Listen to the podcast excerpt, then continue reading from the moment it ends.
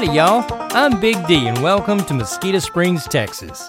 Bobby Ray and me are joined today by Mayor Underhand. Well, you can call me Cliffy, unless you don't want to. And that's okay, too. I'm good with either one. I see you sitting on the fence, just like always, trying to keep both sides happy, Mayor.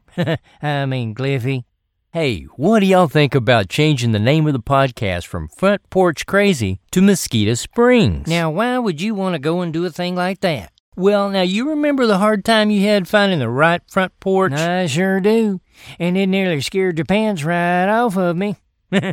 and we might want to go someplace other than the front porch sometimes. Oh, you mean like being a Walter Cronkite uh, kind of man on the street? Well, sort of. We'll still tell stories like we've been doing and have the benefit of going where the action is in Mosquito Springs. Because there's just so much happening right here in our town, huh?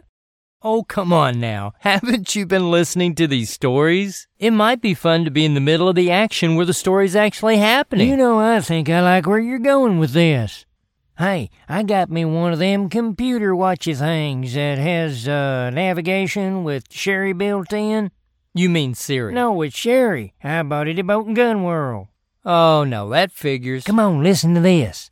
Hey, Sherry, navigate to Twin Forks Steakhouse. Sure, Shug. Y'all just sit back and enjoy the ride. I'd say that's an impressive little watch. I know, right? Hey, how about this one? Hey, Sherry, navigate to the Red Rooster Bar. Oh, hell no. I have deactivated your ignition and alerted Deputy Wendell, so you just march yourself right back in that house right now, young man. Well, it's got some bugs. Now, I don't know. That might just be a good feature for you, Bobby Ray. You know, I got them down at the Boat and Gun to install a Sherry Navigator in my new Lincoln Navigator. Well, that's great. Well, you'd think so, wouldn't you? Did you run into a problem, too? Oh, I'd say I did. A big problem. And a hairy one, too. Harry, what happened? Well, see, I got this invitation from the mayor's conference in Fish Fry, but I didn't recognize the address, so I just entered it into Sherry. Oh, she responded with that voice that's so reassuring and sexy. I know that's right. So I settled into 68 degrees of dual climate controlled luxury with my 40 ounce Big Holler sweet tea by my side and Roar by Katy Perry playing on my Dolby 36 channel quadraphonic stereo elite package. So I was ready to give 'em hell. Well, I was sipping my sweet tea and just killing it with I went from zero to my own hero, which I have for those who are interested, and noticed I was in unfamiliar territory. Ooh, where'd you wind up? Well, I was out in the woods somewhere, and I kept asking Sherry where I was, and she kept saying, Everything's fine, Shug, in that reassuring voice that just melts butter. So I just hung in there with it. Now, I was listening to my playlist and driving and driving through the ever darkening woods, and unexpectedly, Where Did You Think You're Going by Dire Straits started playing on the radio. Then Sherry chimed in with, You have reached your final destination. Don't you hate it when she says final? Because you get that creepy feeling that it may really be final. And that day I thought I'd really reached my final destination. Mm-hmm. Was there anything out there? Well, just more trees. Trees everywhere. Hanging moss and mist. Wasn't no further I could go, so I stopped the navigator, the Lincoln not Sherry, and Thriller started playing on the radio. Mm-hmm. So I opened the door and left my luxuriously appointed security blanket and stepped out onto the mossy forest floor like Buzz Aldrin stepping out onto the forbidden moon surface for the first time. Mm-hmm. Oh, I could see smoke curling up from behind some of the trees, with a low, creepy growling coming from the same direction. I wanted to run, but I was strangely drawn toward it, almost like I was levitating and floating slowly in a trance. My emotions were pulled in so many different directions. Would it be a monster? Would it be friendly? Would it be mysterious? Or maybe it would be single? But I just kept floating through the trees while the grunting and mysterious humming continued. The sounds and a strangely sweet barbecue aroma wafted all over me and tickled my taste buds, taking me almost to ecstatic overload.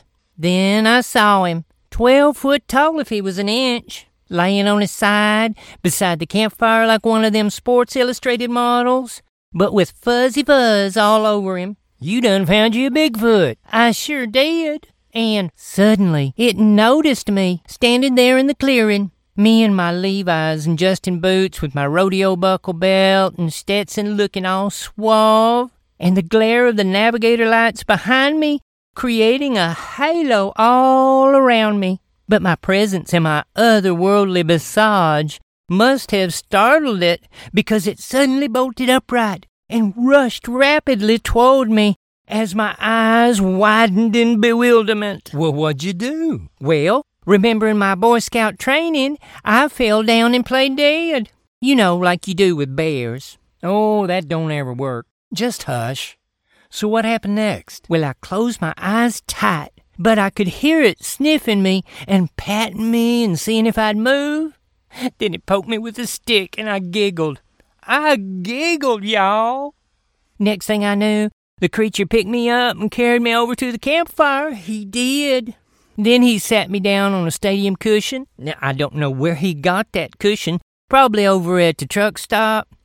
Well, he set me down on it and grunted and poked me with the stick again till I giggled and opened my eyes. He pulled off some meat from the smoky fire and handed it to me with one of those, here, this is for you kind of grunts. Well, was you scared? Oh, I was ever so much, but intrigued at the same time. I mean, after all, he was so mysterious, and I always make it a point to be available for my constituents. And that meat was some of the most delicious brisket I'd ever tasted. Who'd thought I'd find my very own fuzzy little chef way out here in the jungle? Well, who knew Bigfoot would have culinary skills? What happened then? Well, he patted me on the head and got up and left. I thought he was going to go get us a couple of cold ones, you know, but he just never returned.